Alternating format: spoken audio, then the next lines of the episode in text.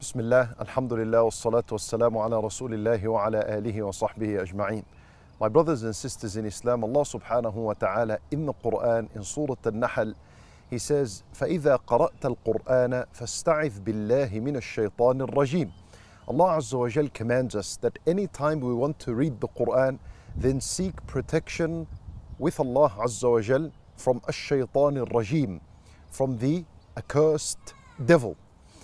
So when we read the Quran, we're supposed to say, A'udhu billahi minash shaitanir rajim.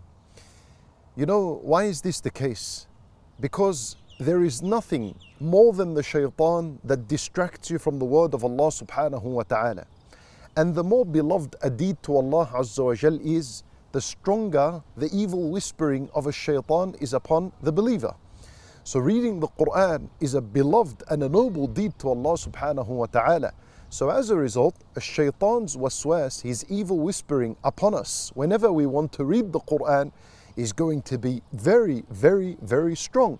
So it is Allah who commands us to say أعوذ بالله من الشيطان الرجيم before we read the Quran, realizing for us to realize that a shaitan is the biggest distraction for us when it comes to reading this Quran. He's the one who keeps us away from the word of Allah Azza wa. And He's the one who evil whispers in us that what are you going to benefit when you read the Quran? And He's going to cast doubt within us and that we're hypocrites if you're going to read the Quran and you're living a life in where you're on and off your obligations and you're committing sins and so on.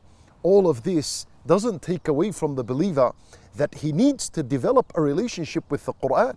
When your relationship with the Quran is strong, then it is the Quran that is going to lead you to a life of righteousness. The Quran is going to lead you to a life in where you're going to repent and leave the evil habits and the addictions, the bad addictions aside and behind you. For we need to say, A'udhu billahi min ash-shaytan rajim before we read the Quran. And notice this, my brothers and sisters in Islam. If reading the Quran is a worship, it is a means in which we draw closer and closer to Allah. And even then, we have to say, A'udhu billahi min ash-shaytan rajim Imagine then, when you open, this is, when you open the Quran, you say, A'udhu billahi min ash-shaytan rajim Imagine then, when you open your eyes to society and that which is outside of evil and fitan and temptations, how much more is a believer supposed to seek Allah's protection from a shaitan every time he walks out in society and goes out?